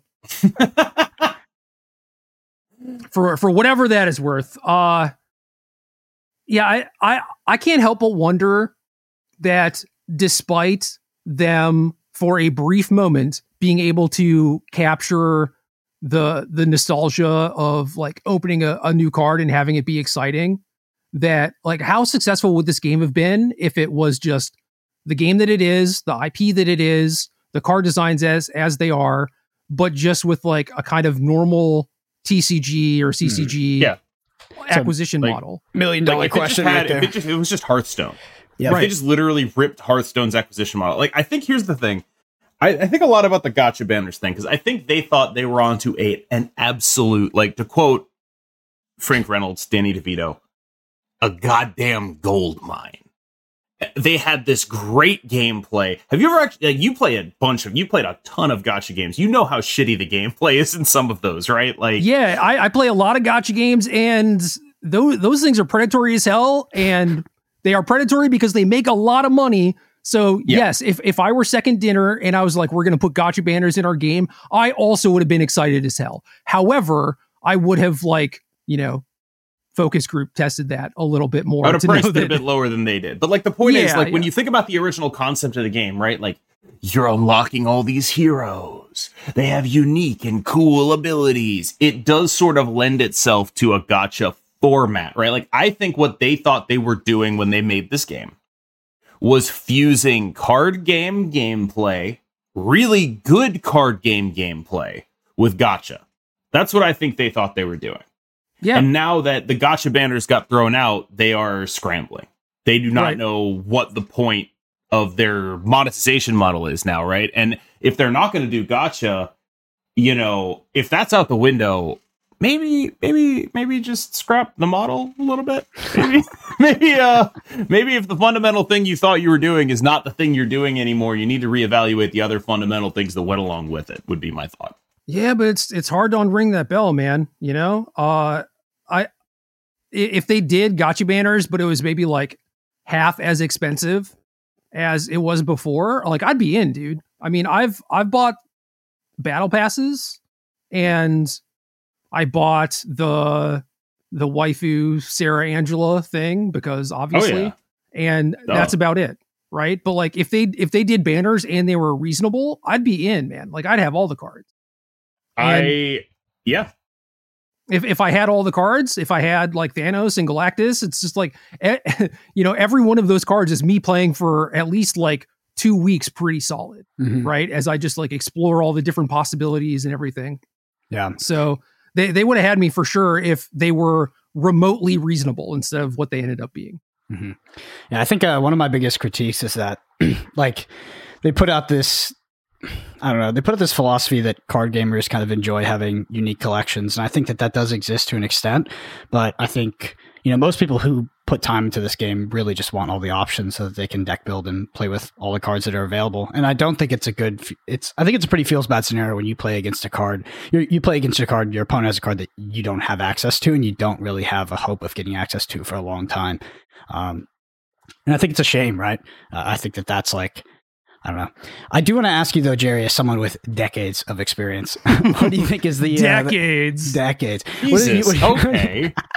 what do you think is the biggest threat to Marvel Snap's longevity and future? Uh, it is probably the the card acquisition model because people will either view it as unfriendly or uh just too slow. And I think that they'll they'll just give up if they play for like weeks and weeks and don't get anything new that excites them. And I am like super try hard, super invested in the things that I love. And I do love this game. I love uh just like you know the actual system that it is designed on i think it's brilliant absolutely brilliant and i i've still taken like month breaks from the game which is kind of unlike me especially for a thing that i love you know like once i'm in i'm all in Mhm. uh so they definitely need to figure that out but like I, I don't know what's going on internally over there. Like obviously this is a thing that they are working on and i think that they they banked on the banner stuff. They had to scrap it and i, I don't know what they're gonna come up with next or whatever but like clearly they know it's a thing. Like to to what you were saying brendan about you know you, you play against someone who has a card that you don't have access to it's really frustrating. They know that that is a problem because of how they handled stuff like killmonger. Mhm. Yeah, I think I think going through pool one again has made me really appreciate just how different the game is without Killmonger, Shang Chi in it. Yeah. Like it is a completely and entirely different game. And I also do think I need to give them kudos for putting Enchantress in pool one. Very smart decision because Iron Man exists. yeah They just iron man and like to. dino too Yeah, Yeah. Dino exists. Iron Man exists. A lot of the strongest things you can be doing in uh, Pool One are things that like Enchantress needs to be around to counteract, and then we get into Killmonger and Shang Chi. Yeah, On- the, the other thing that might be a threat, although I think that this is maybe less likely given the IP power that they have backing them, is just, you know, what happens when like the Marvel Snap clone comes out with a better acquisition model. And it, it's it's really hard to be first to market, especially for like a brand new genre. Mhm. And I don't know, you just look at things like auto chess or whatever, or uh, Yeah, I mean, Uh, it's coming. You're right. Like it is 100% coming. Like I think as soon as Marvel Snap had an inkling of success, like there are studios, there are groups of people that are that are cloning that as we speak. I mean, the I mean, game is like they'd be they'd be idiots not to. absolutely. Yeah, like, so you it's, look at it's this a game and the, the core gameplay loop is incredible. yeah, it, it's it's it's 100% coming. So Gerry, this is a question that I'm kind of obsessed with, and it's that: Do you think that short term, uh, like short form card games or short form games are the future of card games? So these condensed turns, less than ten minutes, um, you know, kind of simple card design that's visually explanatory, simultaneous turns, no really waiting on your opponent. Like I look back to a, a game that I play a lot, which is Flesh and Blood, or I look back to Magic the Gathering, and you have these sort of long, drawn out, sometimes you know, up to one hour experiences Do you think that that is going to become archaic and outdated, and that these short form games are the future? I don't think it's going to become outdated entirely because look at like the the board game resurgence over the last 5 or 10 years or whatever, right? I think that as the internet was taking off, like board games kind of like fell out of favor. It's it's really tough to get, you know, four, five, six people together uh, on the regular, you know, stuff like D and D campaigns or whatever too. But it's like people have kind of recognized that that experience is good, it is worth having, and it is worth making the time for and planning for because it is important. But it is definitely not going to be the default like mm-hmm. you know going to a magic tournament every week was like i i love magic too and I, I, just don't have the time or the patience for that necessarily to sit down and play a tournament for like 10 hours or whatever so the the short term gaming stuff, as far as like the thing that is happening on your phone or like when you have spare time, I think is absolutely brilliant. And there is going to be a time and a place for those those longer, like maybe more often in person experiences because I think that those are important to people. But when you just want like a quick game, a quick hit of dopamine or whatever, Snap does so much of it so well because of all the things that you mentioned, like the fact that it is very quick, like you know that you have five minutes, time for a quick game, you know, mm-hmm. test out your new deck.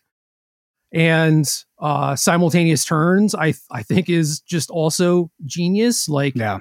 I, I was skeptical because I didn't I couldn't fathom the implementation of it, you know, but the way their game is designed and everything, it just it just makes sense. And it, it just makes everything like so much smoother and so much better. And even even if there aren't direct snap clones in the pipeline i would imagine that there are going to be companies that are looking to do something along those lines just because of i think how how well it works out yeah so it's a it's a great utilization of the digital medium. I think is the is a simultaneous turn. I don't think that there's a yeah. lot of reasons to be waiting on your opponent to play out their turn if you're able to you know utilize digital. Right in paper, it makes a bit more sense, but you know look back at something like Hearthstone, and I'm just like that feels archaic now. Now that I've played Marvel Snap, it really does.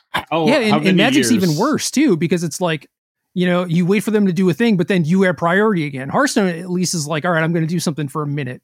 Yeah. While my opponent does their turn, right? But like Magic is like every ten seconds, it's it's back on you again. It's just like I, I can't I can't do this while I'm multitasking. You know. How many years before the magic answer to Marvel Snap comes out? I mean, given their track record, I would say that even if it does, it's not going to be good.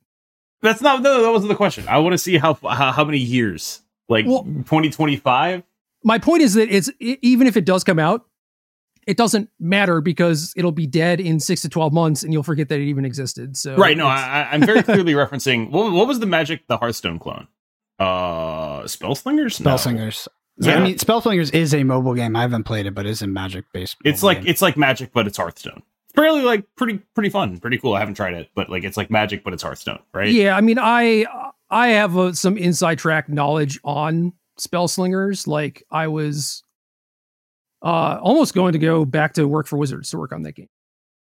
So like I I kind of knew what it was from day one, which was like five years ago. It, it took that game like a long time to release, and there were a lot of things that upset like the development timeline for it and everything. Like that's why it took so long. But like clearly they are aware that mobile gaming and specifically like not actual Magic the Gathering stuff is a profitable place to be and they do want to capitalize on it. Like they they even made like a Clash Royale clone that I did not realize that. They did uh, that.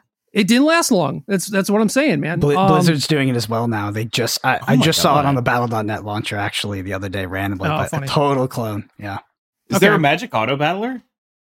Uh, I mean, not yet, but like there there should be, be, right? right? Like Magic's yeah. IP is also it's it's great in that it lends itself to just doing all these things, like the Magic MMO Oh yeah! Oh my god! Yeah, like Magic's Wait, IP is what, so that like, that came out for five seconds. Yeah, the ma- yeah, you, you talking that. about the Diablo s game, the uh, Yeah. Yes. Yeah. That, what was that called? Oh my god. Yeah, that was. That See, was- again, it doesn't matter. It, it came, it went, they blew it.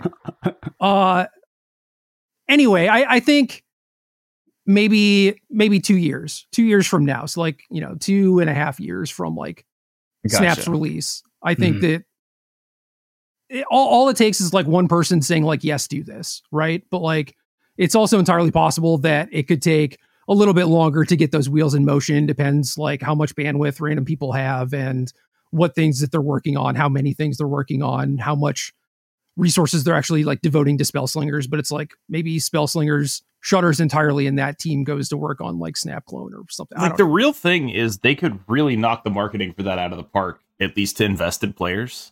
Like, hey, you love magic, but you hate blue. No more counter spells.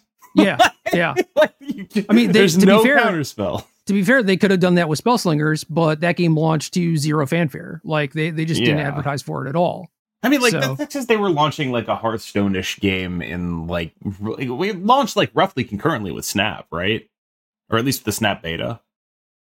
Uh, I, yeah, so I it's like think it there's was someone it was, it was yeah earlier? around the same time probably, maybe a little bit. because it's like like like that. That seems like you know just like you know that's just tough to do. I think. sure, but like if they had planned on marketing stuff, it's not like they just cut it, No. right? And if they decided to not market it because they knew Snap was coming out like that, they couldn't have known that, right? It's just like Magic specifically. I feel like could actually pull this. I, it, other than the track record that WotC has with making anything Magic related profitable, other than the game Magic the Gathering. Yeah, in, honestly in feel theory like they, they could pull it off. In Yeah. theory they could, but Like I They don't. It's, it's, it's there.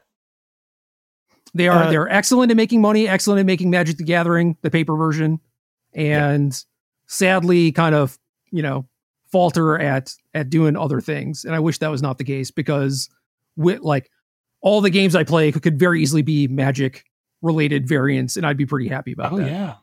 Mhm. Oh yeah. Gerry, how would you design a limited or draft version of Marvel Snap? Would you go similar to the route of Hearthstone Arena, or would you try to get something closer to a draft experience like Magic Gathering with like a pod and a shared pool? Ask me that again after I ask you this. I want to Mhm. ask you a question real quick. Do you think that Flesh and Blood Limited is better or worse having copied Magic's draft model? I think that Flesh and Blood Limited is better than Magic's draft model, mostly on the axis of balance and player agency. Um, there's just one thing I don't like about I. I just I've never been I when I first started playing Magic, I loved Limited, and then as I started to play the game more, I think I liked it less. Uh, but that could be a player skill issue on my end. But Flesh and Blood Limited just feels I don't know. It feels pretty good. It there's the hero centric model and the f- being in lanes is it works really well, but then it also sometimes breaks. Uh, so like the recent set Uprising, there was 14 card packs, which is less than usual. There was three heroes, and it turned out that in that set you were you were on rails after like pick five. So basically Right. the wheel didn't matter at all. That sucked. Um, it sucked a lot. In you know some past sets like Tales of Aria, there were there were legit archetypes in the hero. So you could build a hero like a go wide version of the hero or a go tall version. Um, it had a lot more nuance to gameplay. And especially, you know, Flesh and Blood has pre boarding. So being able to pre board correctly to predict what your opponent's going to do. And that was a really, really good draft experience and limited experience in Flesh and Blood. Um, Uprising was not that. Uprising was like you are either playing the ninja hero and it plays this way, the illusionist hero it plays this way, or the wizard hero and it plays this way it's historically the probably the most disliked uh, limited limited um, set of the of ever, right? So I wouldn't say Yeah. recent history ever. Um, so that's what we're that's what we're coming to, off the back of. But I do like um, I do like Flesh and Blood. I, I do like the the limited. Yeah, I- so I think the the game engine for that is very well set up to do a limited format. I'm I'm just mostly speaking to like three booster packs of, you know, 15 or so cards passed around the table between eight players. Like, do you think that there is potentially a better model for that, especially one that could like cater to Fab? In Flesh and Blood, Yeah. I don't think so. I mean, other than at least in Uprising, I would have done four packs instead of three. So like you wouldn't you wouldn't say, for example, like if there was some magical way of doing Hearthstone Arena but in real life. Yeah. You wouldn't think that would be better. No, I like the I like the push and pull tension of drafting against the other players in the pod, of predicting the wheel, understanding the wheel, um, kind of staying in my lane and being rewarded for that. I think that's I think drafting is a is a game in and of itself, and I think that it adds a lot of depth to limited. But what about uh I don't know, uh six player pods with 10 card booster packs? Mm. You know, like there are a lot of knobs to turn, Yep, right? Yep. yep, And yep. Fab Fab is not magic. They are dramatically different games, yet Fab basically just took Magic's model, which, you know, maybe maybe they tried a bunch of do- different stuff and like eventually settled on that or whatever, but like this is one of the things that I I bring up to Brian a lot is that like I I don't think that this is necessarily the best way to to utilize uh like the game engine that you have you know for for playing limited. And because he, he talks to me all the time about like the different problems with all the sets like uprising for sure. And it's just like yeah a lot of these problems are stemming from the fact that like you're using magic's model. I don't know what the best solution to that would be. Mhm. but i i do think that it just means that this is not the one yeah, It's actually really interesting because like all the things you mentioned, like you didn't mention anything specific to Fab, right? Like what you said, Brendan, was I like, you know, that the wheel matters. I like that I'm rewarded for staying in my lane. Those are those are just that's just draft. I think in Fab That's not draft. actually the format. That's not actually right. the game. It's not unique like that. That you get that in Magic too. it's So the like, ga- I guess it's the question gameplay. is right. as a unique thing? Yeah, is the is the drafting experience alone different, or does it feel better than Magic?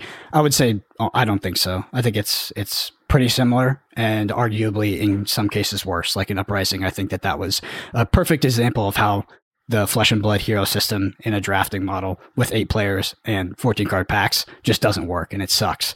So yeah, it's it's you're right, KM. That the way I answered that question, I was kind of alluding to the gameplay after the after the drafting, right, and enjoying that.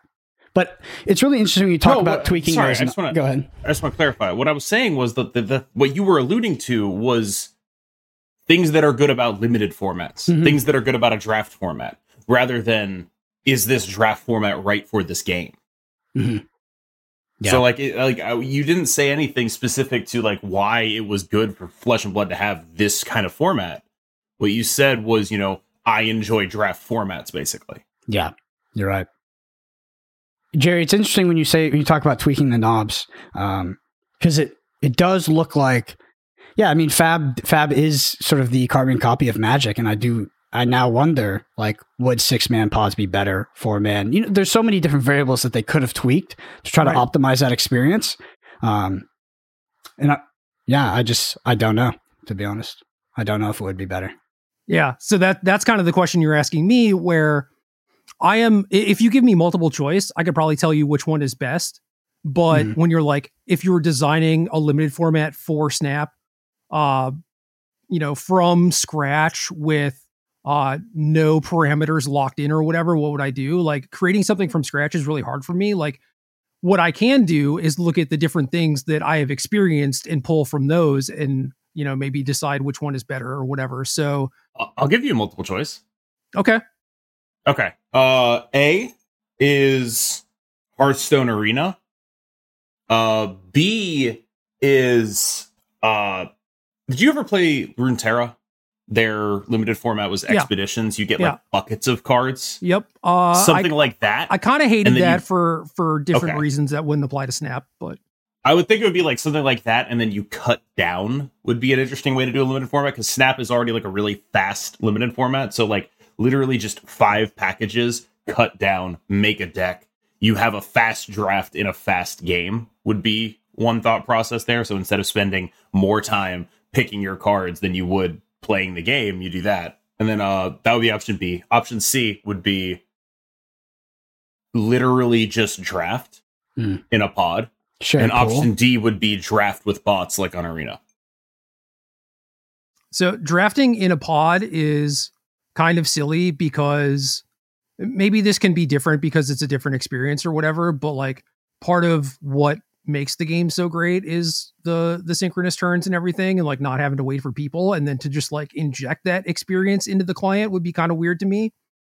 But maybe you know the fact that it's it's limited or whatever you can put up with some of that. But it's also weird because of like their matchmaking stuff and you know it's like say you sit in a draft queue how many people are in the queue? It's it's only a 12 card deck right? Like yeah maybe you're drafting more than 12 cards because you're going to cut some stuff or whatever but like either way you're waiting for people and then what is determining like who is in your pod? Like are you at rank 400 able to draft with someone who is rank 1 or is mmr affecting that somewhat? And then if it is still limited by like the matchmaking servers it's not global you know like basically how long are you going to have to wait to join a pod or whatever or should it be instantaneous? I think still striving to be as quick as possible uh it doesn't it doesn't necessarily have to be like the be all end all thing but I, I definitely do think that that is something they should strive for and in that case i think something like hearthstone arena probably makes more sense and it was interesting to me that hearthstone arena put like bad cards like bad quote unquote bad cards into their their pools and then you couldn't cut anything. But that was a conscious choice on their part where it was just like no you finish the draft and then those are that's your deck and you go right? So there's something there with whether or not you actually spend time deck building as well after the draft or you just the cards that you drafted are your deck right? So i would i would just do arena choose choose one of three probably something would have to go into that as far as what cards show up with which cards, you know. Um I don't know how they would determine that necessarily, but I think Hearthstone did it in a pretty good way where it's like, well, you, you start off with the legendary and then like build around that kind of thing. Um I so that's actually interesting to me. I honestly I think my worry with that format was just damn it kind of takes a while like if you have like a minute to think on all those cards, it's like 12 minutes of just picking cards. That's but, that's a long ass time to spend for I'm guessing 3 or 4 games of Marvel Snap. Yeah, so but, uh s- similarly to Runeterra, Shadowverse does it where they show you uh two things of 2. Mm-hmm. And you you pick one one of those piles and I I think that that was meant to speed it up because I believe they're 40 card decks, but also all of their cards are like quadruple sided, so it just like took forever anyway because you had to read all the shit. Um, but yeah, d- doing it in piles too, I think would also just be fine. You know, you just have to actually figure out how those piles, you know, show up with each other, right? Because it's like yeah. you don't want like apocalypse and Iron Fist in the same pile or whatever. It's just like, well, right. It'd be yeah. like, but like you also like, you know, imagining a pile of Thanos Quinjet and Limited. Oh, that sounds great. I didn't yeah, play. I, think, I didn't I play Expeditions. Is it similar to? Did you ever play Hearthstone Duels, where they had the buckets? I never played duels, but it is buckets. Okay. It's uh you it was 40 card decks and you'd get like packages of cards that you'd pick and add to your deck. Mm-hmm. And so like that that model actually seems really appealing to me in Snap because, you know, okay, 12 cards in a deck. Do two you you pick two cards each time. Suddenly that's six uh picks. There's six turns in a game. Boom, done. Great. You nailed it. The the draft now takes as long as a game. You jump right into the game. Done. Right. Yeah. And I think that that system is good. Then you get to like actually testing it and trying to figure out whether or not that's like a good environment and whether or right. not people have fun with it or whatever and you you can iterate from there. But i think starting from there would be a, a great play because like yeah marvel snap i don't think it's designed for like limited gameplay in that sense. It's designed to be a deck builder right? Like it's it lends itself to it but like it's possible it, the gameplay itself just isn't very fun. Who knows yeah. Do you think that they would do a ranked system or do you think that they would just do pay to play with sort of like if you make X wins, maybe you get a variant? I mean, they have a plethora of variants to sort of reward you with. I think ranking would be good. Um, there are definitely limited modes on Arena that are like not ranked, which is mm. confusing. Uh, I just like don't understand it. Uh, it's like it's I guess like the the sealed stuff is like not ranked. It's like well, I, I, I feel like I'm playing for, for nothing. ranked sealed queue. Oh my god, I want to play sealed in Marvel Snap so bad.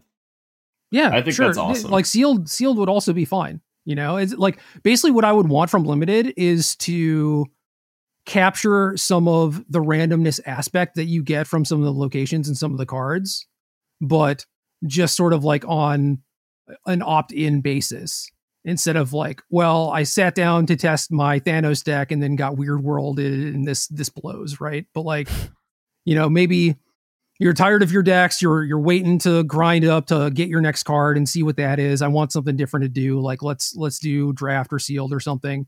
And then also for people with like lower collection levels, you probably get the experience of like playing with some of the cards that you don't have in your collection, right? I remember yeah. how awesome it was the first time we got a district X.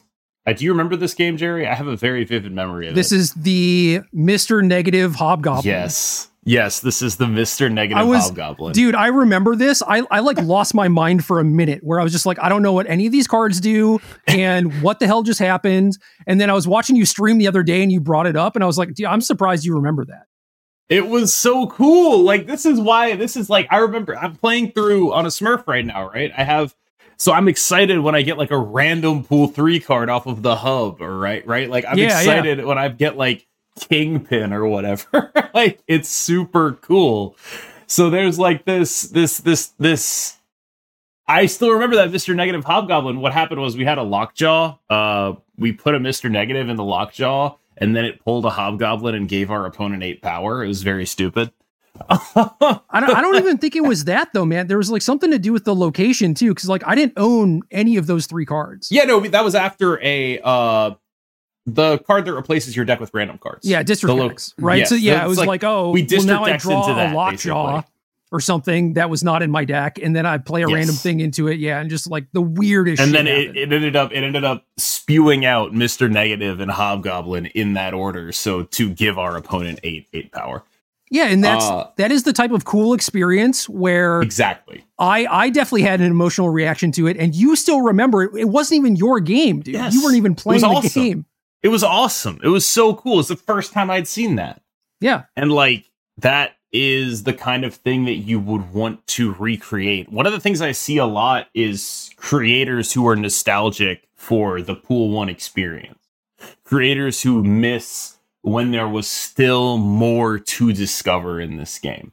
Now, granted, a lot of that is because we're really sick of playing Thanos. But like people who miss when it was like, oh my god, there's so much to learn, and draft can give you that, and that's why I really wanted the game. Right. Not not draft necessarily, limited. Limited, yeah. Agree. Because like a lot of a lot of what people love about early Marvel Snap is effectively things they would love about limited gameplay too. Yeah, no, I definitely agree with that because it, it didn't feel necessarily like playing constructed to me. No. You know? You worked with what you had. It yeah. felt like limited. And there was like deck building constraints. It's a really like the, the early game is really fun in Marvel Snap. And I think that's a lot of why it's successful. And I think it would be nice if they could recreate that experience for enfranchised players without having to start a Smurf account. I think at so, the very least it would be unique. It would be a unique experience. Like I mean, that's the idea. Is like your deck is unique, and there's a bit of variance to it. Where if you go on ladder, you're kind of playing sometimes the same thing every single game. It feels like, and I think yeah. that you know, limited is very refreshing to that experience. Mm-hmm. Yeah, I was I was going to suggest something along the lines of like an adventure campaign or whatever, but like the way they have their ladder set up is effectively that where it's like you you play games, you progress a little bit, maybe you upgrade your deck. You know, it, it is it is basically that, just like very slowly move. Yeah, maybe like a faster one. maybe like one that comes out monthly on the battle pass or something. Like think think about something like this too. Maybe maybe this is silly, but it's like some sort of like weirdo constructed format or even limited format where like you pick what one of the locations is going to be. Huh. That's really interesting. I, I I would immediately just start picking district decks every single time. yeah, I mean maybe maybe they ban some of the locations or whatever. Like they just don't show up in the pool or something. Lamentus. Or maybe you draft a location or whatever. I don't know. But like that's that's another thing that they could do where I mean, uh, for the featured location stuff, that's kind of what you're doing anyway. It's like this thing shows up what 40 50% of the time and you just kind of like build a deck to exploit that or whatever it's like you're sort of already doing that that is interesting but they, they have a lot of knobs to work with a lot of things that they can try certainly more than one potential experience available to them mm-hmm. as far as just non ladder play or non you know battle challenge mode whatever it's called uh they they could just do like a lot of fun stuff with how their game is set up too so I, I, definitely look forward to that stuff happening, and I hope it's not as bad as the gacha Band. yeah, me too. And I think one it of the costs one five thousand gold to start a draft. Oh god! One of the good things about Second Dinner's, they seem to work fast. Um, all right, Gerry. Well, we're running a bit long here, so really appreciate you coming on. Cam, do you have any closing questions before Gerry plugs uh, plugs what he's up to and where you can find him? Yeah, actually, I've got one.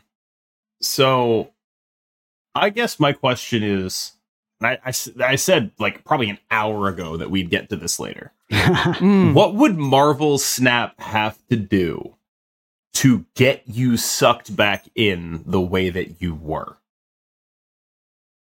Was it novelty? Was it is was it the the card acquisition? What would they have to do? It just just just if it's not possible, it was just the novelty of the new game hanging out with cool people like me you know? If that if that's all it was i get it. But like if there are things they could have done what would those things be? It is mostly making me feel like i have things to do and some of that is clearing quests or exploring new archetypes or unlocking cards or whatever and i'm just at a point where that stuff happens at such a slow trickle and i can't even like whale my way out of it. You know, it's like you can't really whale for progress all mm. that much. So whale for content.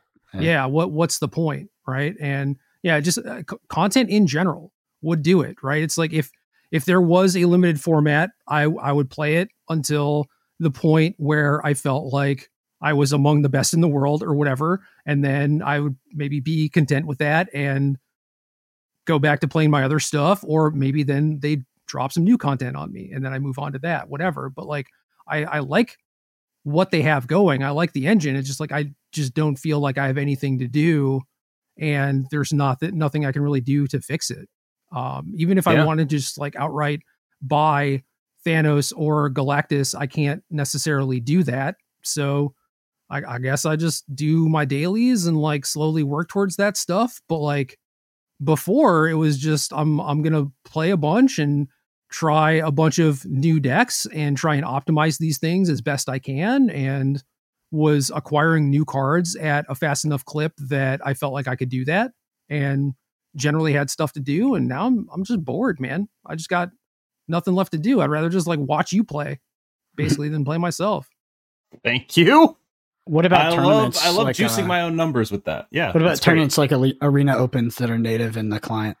Yeah, those would be great too. I would play in those absolutely, and then that would probably lead to me testing a little bit more too. But then the possibility of like frustration could come up where it's like, you know, right now we're talking about Thanos is the best deck, and KM's DMing me like, "Hey man, you got anything that beats Thanos?" And it's just like, dude, I don't even have I did, Thanos. I did try I, that. The answer is against, he, he said no. Yeah, I've I've played against Thanos like three times or something. You know, it's just I don't know. For the record, I do think there is something out there that beats Thanos. Uh, I just didn't get to it. Yeah, of course. Yeah. Um. So yeah, I mean, I I would definitely want to play in tournaments. That is definitely something that would scratch an itch for me. I would love that, especially if there were cool rewards. It wasn't just like turn your 50 credits into 100 credits or whatever, you know? Uh but it is yeah it is possible that if it was just like open uh to everything like all the cards are legal there's just like well this is like frustrating and annoying. Part of it depends on what the tournament format is. I i kind of don't like the cube mechanic in general. Um mostly i just feel like the games are way more fun when it actually just goes to showdown and especially for the challenge mode type of thing like you're really disincentivized to have that happen. And it's just like not very fun. And I think for a coverage perspective, when things eventually get to that point, it'll not end up being great also. But I, I will at least dip my toes in and see how it goes. Uh, things that might really excite me are tournaments that are like capped at Series Two or capped at Series. I'd be in for them. We're back on limited gameplay then. Kind of, yeah, but like Yeah. it, it also mostly like evens the playing field. And we've talked about that a lot on the pod. Actually, is that like if there was to be a more robust tournament, it seems it seems almost almost obligatory that they that they don't allow Series Four and Series Five because it's just so prohibitive and it's not it's not in a fun way. It's it's in a bad way. Right. Yeah. And there's there's always something, right? It's like either the battle pass cards where it's, you know, effectively pay to win or whatever, pay to play. And then there's stuff like uh Darkhawk, Thanos, Galactus or whatever in series 5 where it's like if you don't have access to archetypes that contain those cards, you just feel like you're at such a big disadvantage, you know? So Yeah, we're like we're on like how how many months running of this? It's like the second month consecutive of just like you have to have this expensive ass card or you're gonna get run over by this expensive ass card. yeah, it's not great. So Not I great. mean, Magic has different formats, right? Like it is much easier for new players to jump into a game of standard or whatever than a game of vintage, Mhm. right? And I think that Snap has ways of differentiating between those things by like putting the cards into buckets. So they could certainly take advantage of that if they wanted to. And, you know, it, they don't necessarily have to like exclude one portion of the player base, right? If like they only did exclusively like series two tournaments, that would probably feel bad for a lot of the people who have been playing since uh global release or playing even since the beta or whatever, right? But like they could run both. There's no reason why they can't. Yeah, that's the thing about these like these multi-format tournaments or segregating the community base is like they, they can both exist at the same time. At least when when it's like tournaments, I think that if you're segmenting ladder based on that, that's when those problems arise of like your your player base gets split. But if it's tournaments, like you can absolutely have a tournament that is open card pool everything, and then you can have a tournament that's locked at Series Three. And I think they they both have their advantages, but in Marvel Snap's card acquisition model, I mean the Series Three is that's where you want to be if you're going to play the game competitively. You don't want to be in a place where it's you know you have to have whaled thousands of dollars to be at the at the peak right that's Right. not fun for anybody even for the people that are abusing it i know it's fun while you're winning but it's not fun because eventually people won't stop playing and it's not fair at all Yeah. And then we also get to find out the answer as to whether or not KM is actually good at the game oh. if Just you cap it win at well. series three, or if he's just bullying people with Galactus on ladder, which I heard. I'm not even been. I'm not even good at the game if you don't cap it at series three. Uh I, I am I am actual ass. No, I I I am very annoyed whenever like luckily everyone I play against has Thanos at this point. So the very few people I do play, it's like, oh well, you know, you're playing something reasonable, right? And I'm Yeah, doing a ton no, of that's content in battle mode, right? So all, all the stuff I do in battle mode is just like just running infinite decks into the Thanos wall. So like it's not like I ever don't do that. But Yeah. yeah. battle mode is a huge saving grace i think to the current era that we're in um, i think it was awesome Uh, for someone like me, I mean, like it's not great for my numbers, but it's also the only way I can actually reasonably have an opinion on anything. Because otherwise, I'm just farming robots. The I don't know how you don't lose your mind nothing. farming robots too. to be honest, if you're farming I, robots for months on I'll be honest. I- I really admire the other people who do that shit. The people who push the rank, because like I, I have basically not done it. I'm like rank 350 right now. I have basically not done much robot farming this season outside of like for the last two weeks. I've basically just been finishing my dailies. 350 is still a lot. ridiculous. Oh no, I know, I. I got that. But like, there are people. There's there's uh, an account that's that's two dudes that they're at a thousand. There's a guy who's at like seven hundred, and it's like I I can't even. Like my hat is off to simply the dedication. Because Yeah, for sure. doing something like that, I think would drive me insane. I think it's it's like effectively like a Sudoku game on your phone. Like just I guess like it is a little solo bit like experience. that, yeah. yeah. Yeah. Awesome. Well, again, Gerry, awesome conversation. Really appreciate having you on. Um, where can people find you, and what are you up to these days? Oh, just petting cats. I don't know. I've I'm, seen I'm it, really. The video, I just want to let people know because the video we didn't have it this week, but I've seen your cat do many acrobatics behind Oh you. yeah, no, I have I have three cats running around. Um, I only saw two. Interesting. Where's the third? Oh, Oh, there it is. and she was chilling on my lap for a little bit too. I wanted to like get up and adjust the camera, but I couldn't without spooking her. Um, Reasonable. yeah, I'm, I'm on uh, Twitter, not tweeting a lot at G3RRYT, playing a bunch of predatory mobile gacha games, doing some Magic the Gathering content for those who still consume that sort of thing. Uh, I I probably would have gone to SCG Charlotte if I remembered it was this weekend, actually, because I'm like kind of itching to get back out and play and stuff. Mhm. So, you know, if Snap wants to start doing some tournament stuff, like um, I'm in that in that zone at the moment where I just want to beat up on some people. You know, Did uh, I, I'll let you know if any more invitationals come up. I don't think people know that you're an option for those. well, I, I don't I don't know about playing in those. I so like I never did Hearthstone stuff because I I don't want to go through like Battlefy and like Discord and what. It just like do it in the client. It's not. It's not I that gotcha. hard. I don't want to talk to humans. I just want to play against people. You know? don't want humans. I want victims. yeah. Jesus. awesome. Okay. Well, Outstanding. That's the final word from Gerry Thompson on on this podcast. No, for real. Thank you so much for coming on. Uh thank you so much for everything you've done to help me become a better human being and a marginally better card player. You're doing Uh, great, man. Thank you. And uh, for those he won't plug himself uh, readily enough, but Gerry's podcast, uh, Arena Decklist with Brian Gottlieb, is fantastic. If you are interested in Magic the Gathering, he is an all time Magic the Gathering legend and absolutely worth hearing out on things like that. Although he at this point would probably rather talk to you about Genshin Impact. I haven't opened Genshin in a year. No shit. didn't even Yeah. play their card game, huh? No, spent so yeah, much it's, time it's on that weird, game. right? Yeah. we spent so much time on that game. Like, like that was the thing that we did before Snap was play Genshin Impact. Yeah, well, you don't play with me anymore, so I have no reason to open it. Is that really it? No, Fair it's enough. not. No, it was it like basically since the breakup, right? They're extenuating circumstances. Right. Yeah, yeah, yeah, that makes sense. There's a thing a thing that I did with my ex also. So Yeah. not not really feeling it. So instead, I just play different games. You know, like there, there's so many. other exactly like Genshin Impact games. No, not really. But like, uh, there's there's so much good stuff out there that you can spend your time on. You know, it doesn't necessarily have to be one thing. And if it like doing this one thing is not giving me as much enjoyment as I want from it, then I can find something else. So- Yeah, here here you see the true costs of me becoming a content creator, which is that uh, I cost MiHoYo like four hundred bucks over the past year by not playing Genshin Impact with Gerry anymore. Well, also being a content creator means that the stuff that I just said basically doesn't apply to you because you're you're Snap guy now. Yeah, unfortunately.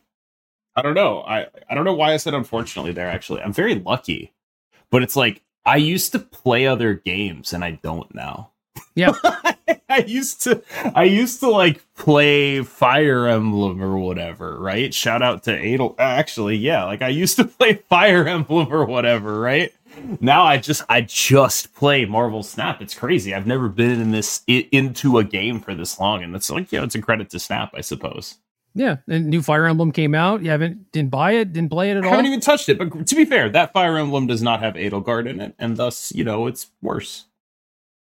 I think I think she is kind of in it, but not in the way that. No, no, it's like it's like it's like a like a like Byleth is in it as like kind of a like a ghost or whatever. right? But I don't yeah, think yeah. she's in it. Okay.